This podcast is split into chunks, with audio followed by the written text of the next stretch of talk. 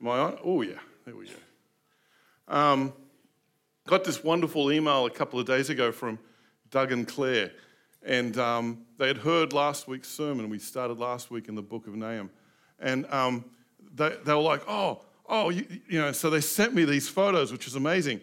Um, Doug and Claire work for partners in Thailand, but as part of their um, as part of their portfolio, they also work in northern Iraq and Syria.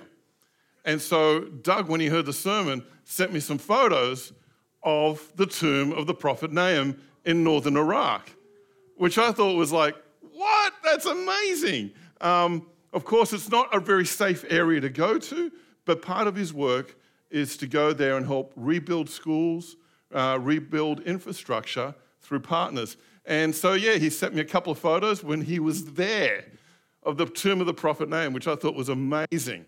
Um, now, for those of you who weren't here last week, uh, I need to apologize because there's so much background that you need to know when you confront a book like Nahum. There's a reason why you don't hear sermons from this book. Okay? And there's a reason why I wait till January to preach on it. Because I think, oh, most people are on holidays. I don't have to really. Um, a friend, a good friend of mine, uh, I worked with uh, in the US, he wrote a book on the minor prophets. And in that book, he unpacks, you know, the, the easy understandings and, and the validity of, of the minor prophets for us today. It's a great book. He talks on every minor prophet except Nahum. And I've challenged him on that ever since. I'm like, why would you not? He goes, well, because it's really hard. In fact, there are two books that are really, really hard. One, we whitewash. Uh, that's the book of Joshua, right? We whitewash it because it's easy um, to just focus on uh, Rahab the prostitute. It's easy to pro- focus on a prostitute, yep. Um, we, we focus on Jericho, and then we focus on, on Joshua's final words, which are really Instagrammable, aren't they? You know, for me and my household, we will follow the Lord. Um, but everything in between is actually really difficult to work through. Think about it. One of the justifications of what's going on in the Ukraine by Russia is to say that the Ukraine's evil and we have a righteous act here to do something about it. Canaan was an independent place that God said to his people, I'm giving it to you. Why? Because the people are evil. It's a difficult topic for us as Christians to kind of talk about that. And many Christians today will use that example to justify their actions, taking it completely out of context. And that's the difficulty when we kind of just focus on some things and let go of the rest. Nahum is very much like that. It's a very difficult book to focus on. It doesn't make for very pleasant reading. But understanding the background, understanding who Nahum is, why his tomb is in northern Iraq and not in Israel, that his parents most probably were sent into exile, ripped away from their land by the Assyrians, and he was most probably born in exile. And now he's writing to the people of Judah, who are all that's left of Israel. And all they've got on their shoulders is this big Assyrian empire that's basically taken away their other 10 tribes of Israel, destroyed their brother's land. And of course, now they're living in fear. It's a difficult book. It's difficult because God is scary in it. There's this aspect of God that many of us as Christians are very, just not comfortable with. In fact, when we are confronted with it, we turn immediately to the New Testament and say, oh, it's Jesus now. It's different. But he is scarily violent in this book. And if you want to take it, I mean, chapter 2 is all about the battle to destroy Assyria, and chapter 3 is about, well, it's horrible. Go to Nahum chapter 3, verse 10. It's scarily violent. And you've got to say, where's the love in this? Not only that, but this idea that God is slow to punish people is a double edged sword. You know, you hear about this God is slow to anger, or sometimes you wish he was just fast, right? The Assyrians have been around for a long time. They've been the bad guys for a long, long time. So, God, don't be slow to punish them. Hurry up. 100 years ago, you sent Jonah to go talk to these guys. Apparently, they repented, but they're still being bad. Do something about it. So it's frustrating when we read this stuff. And, and, and not only that, I guess from Judah's point of view, from Israel's point of view, why would God afflict Israel with Assyria in the first place? Why would he bring that kind of thing upon them? These are some of just some of the questions that we're faced with in this book. The, the difficulty of this book. How do we how do we juggle this? How do we, you know, for some of us, how do we rationalize this? But but we don't need to rationalize it. How do we actually drink this in? How does this help us? Yeah, Nahum, right at the very beginning, just starts off again, just kind of re emphasizing the Lord is slow to anger but great in power. The Lord will not leave the guilty unpunished. That's encouraging, but you see, you're kind of contradicting yourself. You're really slow about the whole not letting the guilty go unpunished. Can you speed that up a bit? But this is the very nature of God. It's not something we can ignore. It's not something that we can just pull out the Jesus card and cover it.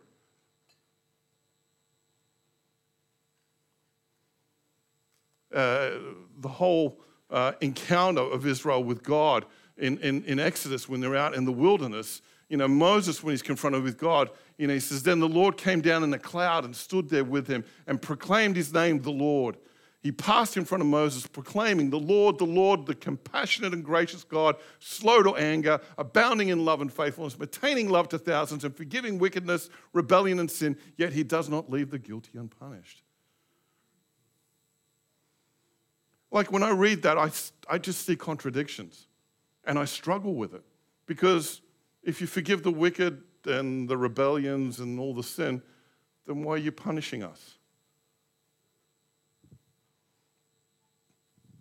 It's an interesting question. It's a challenging one. It's really quite important that we understand how important justice is to God. Now, the ancients understood it far better than us today because today our lives are very different. I'm listening to a podcast um, uh, about, it's called Supernova in the East. Um, and it's Dan Carlin, he's a guy who does hardcore history. And I love his podcast, I listen to him quite frequently. And he, he's talking about the rise of Japan, you know, right before World War II. And he talks about this interesting aspect about the Japanese culture that up until the late 19th century, it was a closed culture. Like people weren't allowed to leave Japan and people weren't allowed to come into Japan. It had been a closed culture for a long time. And they were just coming out of this closed culture. And so when they went to war, they did some pretty horrific things that for the 20th century world that they were living in, they were horrified by it. And, and, but the Japanese were like, but that's how warfare is done. Yeah, three, four hundred years ago. We've kind of moved on from that, have we? But he talks very interestingly about this fact that, that for, for most of humanity, the way we, we, we confront things is very different to who we are today. So for me to preach to you know, maybe first century Christians, they would understand this. It wouldn't be that difficult for them to see the picture of a justice uh, God who's, you know, this is really important to him. But for us today, this is a bit difficult. Just like it was for the world when they encountered Japan, when they came out of their little, you know, closed doors, acting like people would have acted like three or four hundred years ago. But it's fascinating when you go to the Bible, justice isn't just uh, an arbitrary thing for God, it is actually uh, very specific. He doesn't, he doesn't change between people. It starts off with Exodus, right? Exodus 14. You see God and, and, and what he does to the Egyptians. Why? Because they treated the Israelites so badly. They treat them as slaves. What happens to the Egyptians? Or, you know, they try to cross the river, uh, the, the, the sea, Red Sea, the sea collapses on them. They're done. Now, whether you think that's a historic story or not, that's a whole other debate. But the fact of the matter is, Egypt from that day on was never a superpower again. They were always in decline from that point on. God's justice was meted out upon them. But it wasn't just meted out on the Egyptians. Uh, in 1 Samuel chapter 4, it was meted out on the priests, God's priests, who had treated the people of God badly. So justice fell upon them. But then again, as we've read, like last week, 722 BC, the Assyrians then come up against Israel and justice is poured out upon Israel. And this is right in the midst of the book of Nahum, right? Nahum now is telling Judah, look, you're facing this. The Assyrians are big. And he says this in verse 12 Although they have allies and are numerous, they will be destroyed and pass away. Although I have afflicted you, Judah, I will afflict you no more. Now I will break their yoke from their neck and tear your shackles away. The interesting thing about this verse is God takes responsibility for inflicting Judah. Think about that for a moment. Again, just a lot of questions about what? God afflicted them? His own people? Hmm. Why? And as Nahum had predicted, by 612 BC, Assyria, the mighty Assyria, is gone. Completely and absolutely wiped. All we have, if you go to the British Museum, are fragments of this once great culture. Gone.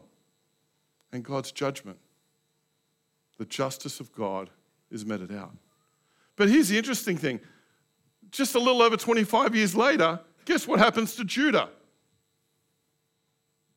They themselves fall subject to God's justice.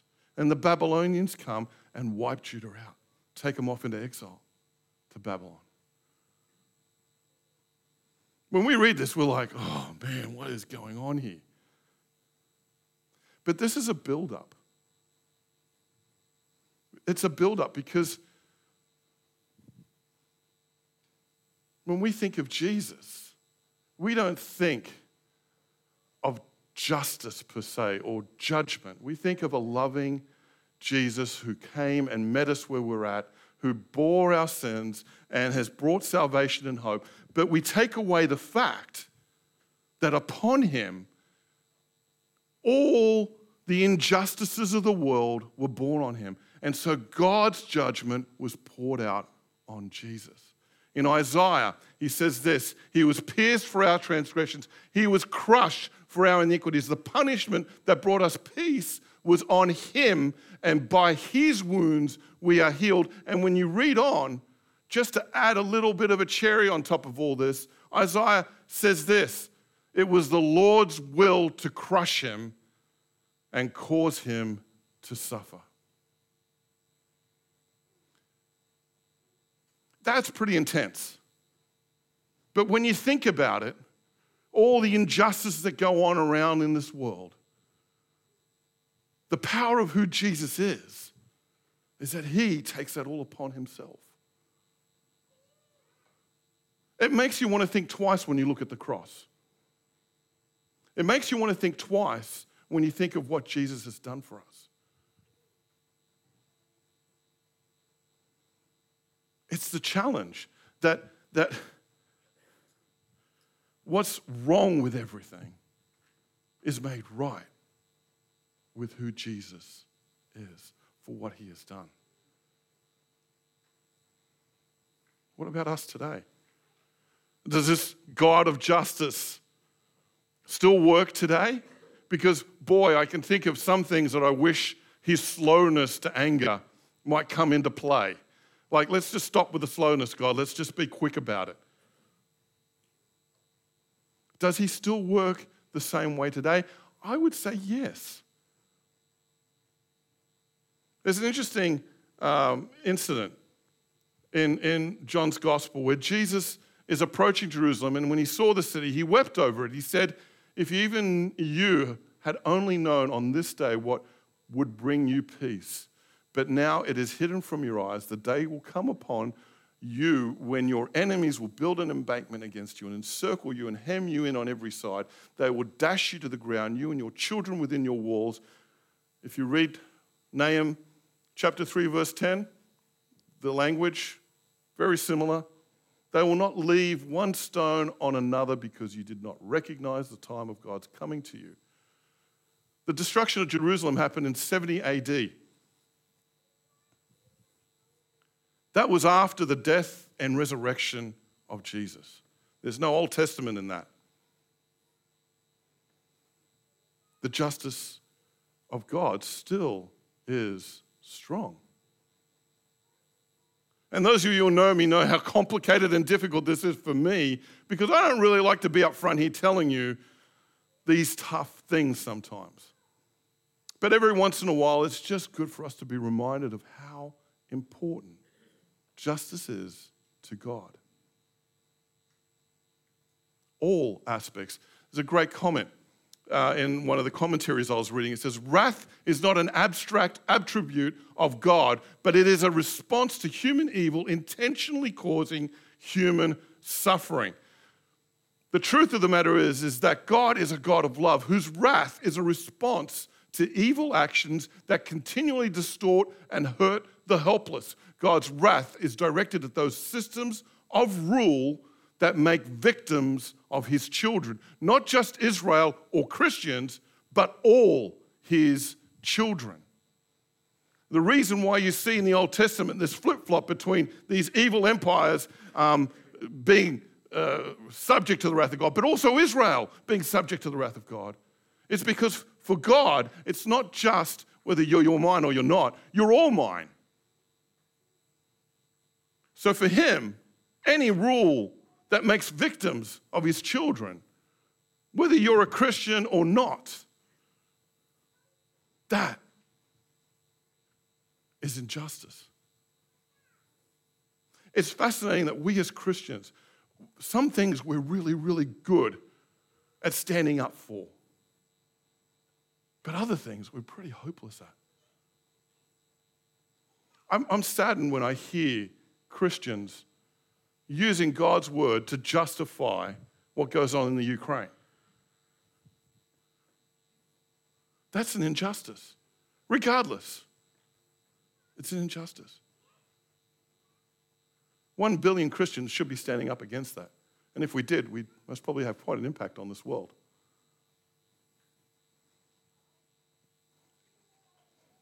Coming from another minor prophet, Micah, he has this great passage, and we've all heard it, but I just want to give you the preamble before we get to that passage.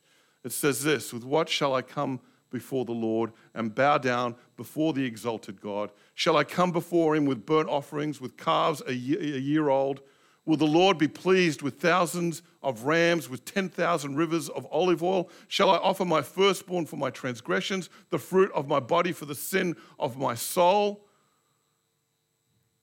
How should I present myself to the Lord? What should I bring to Him? How should I present myself? Should I wear a suit? Should I comb my hair, have a shower, clean myself up, wear the best I can be, bring the best I can be? What am I supposed to do? How do I present myself? He has shown you, O mortal, what is good. And what does the Lord require of you? What's the first thing He requires of you? It's powerful, isn't it? Justice is number one for God. You remember, we talk about, I've done this before. Those of you who are new here, you might be, yeah, I do the numbering thing, you know, one, two, three, how important God, you know, numbers things in three. And, and it's important to understand what comes first.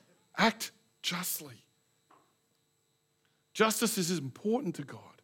Why? Because it cost him his son for you to be who you are today. And to love mercy, and then to walk humbly with your God.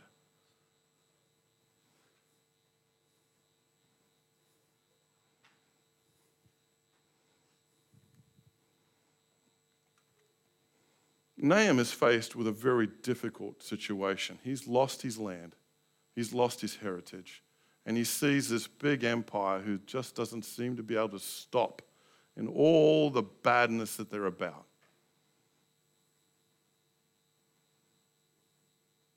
There's nothing that seems to be able to stop these guys. In fact, during this time, they do the unthinkable. I shared this last week. They took over Egypt, they destroy Egypt. There's nothing that could stop these guys.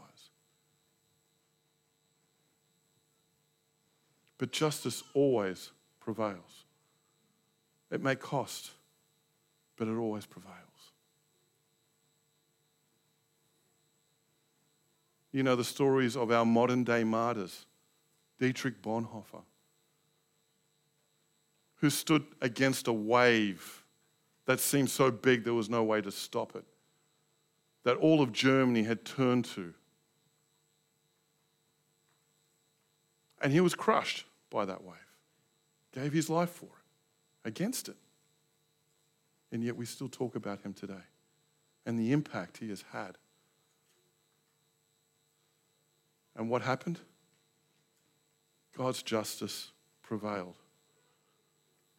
Our challenge for us Christians today is not to try and go back to Nahum and think, oh, you know, this is going to be applying to us today. Well, I, don't think so. It's a different time.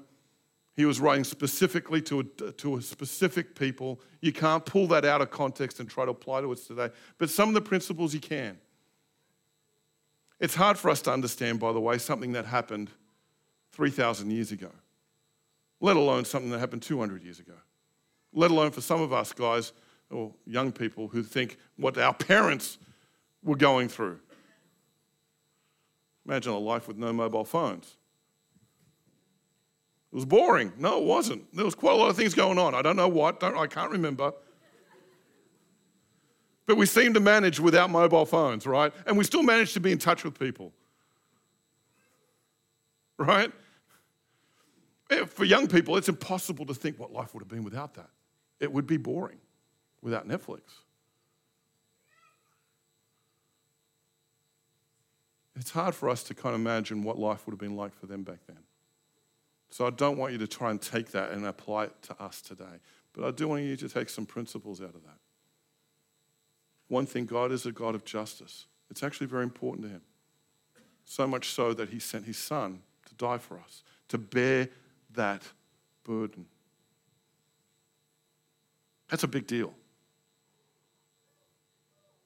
And while we do have certain topics that we like to fight on, like to stand up for, abortion and, and, and all these other things, there are a lot of things we choose not to.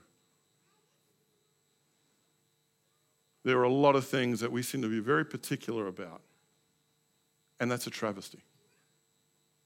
Because justice is justice, it's not selective. We need to stand up for those things as well. Right?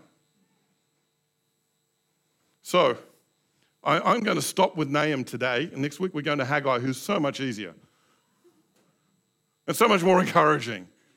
Well, sort of, but yeah, he is. But I cannot ignore these parts of Scripture.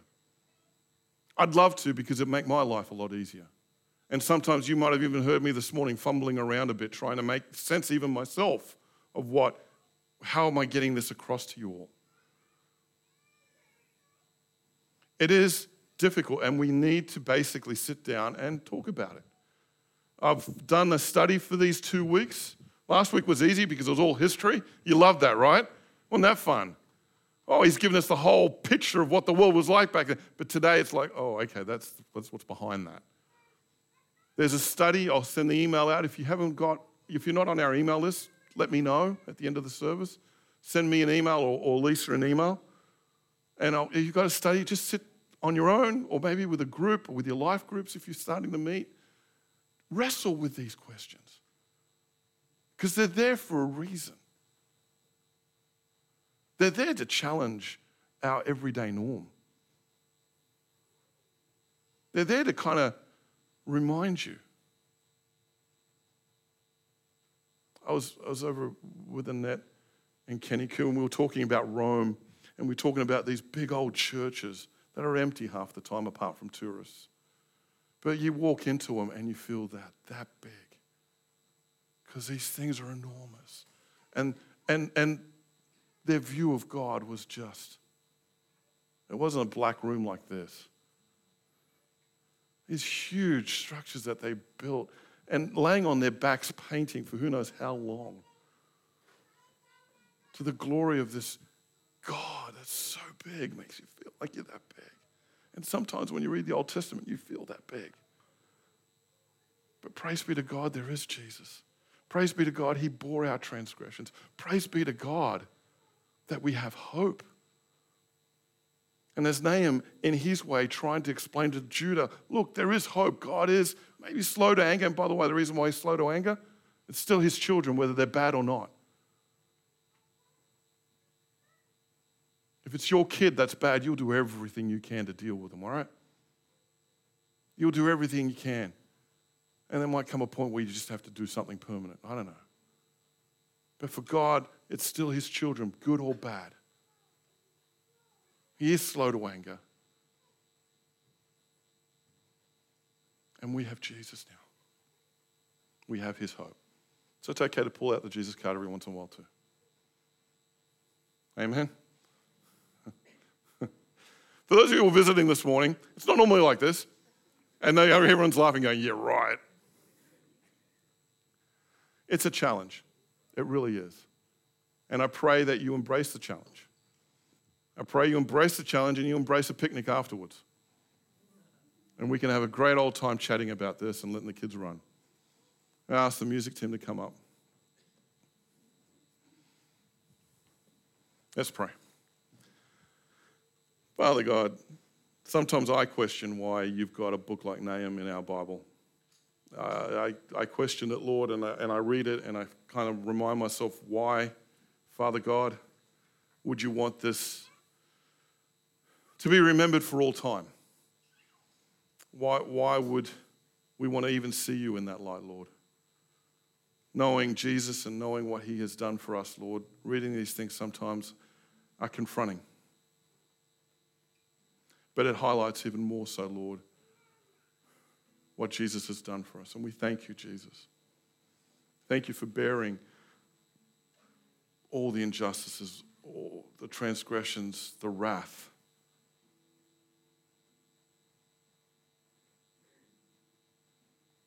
Bless us, Lord, as we try to work through this, as we kind of mull on these things, on these words.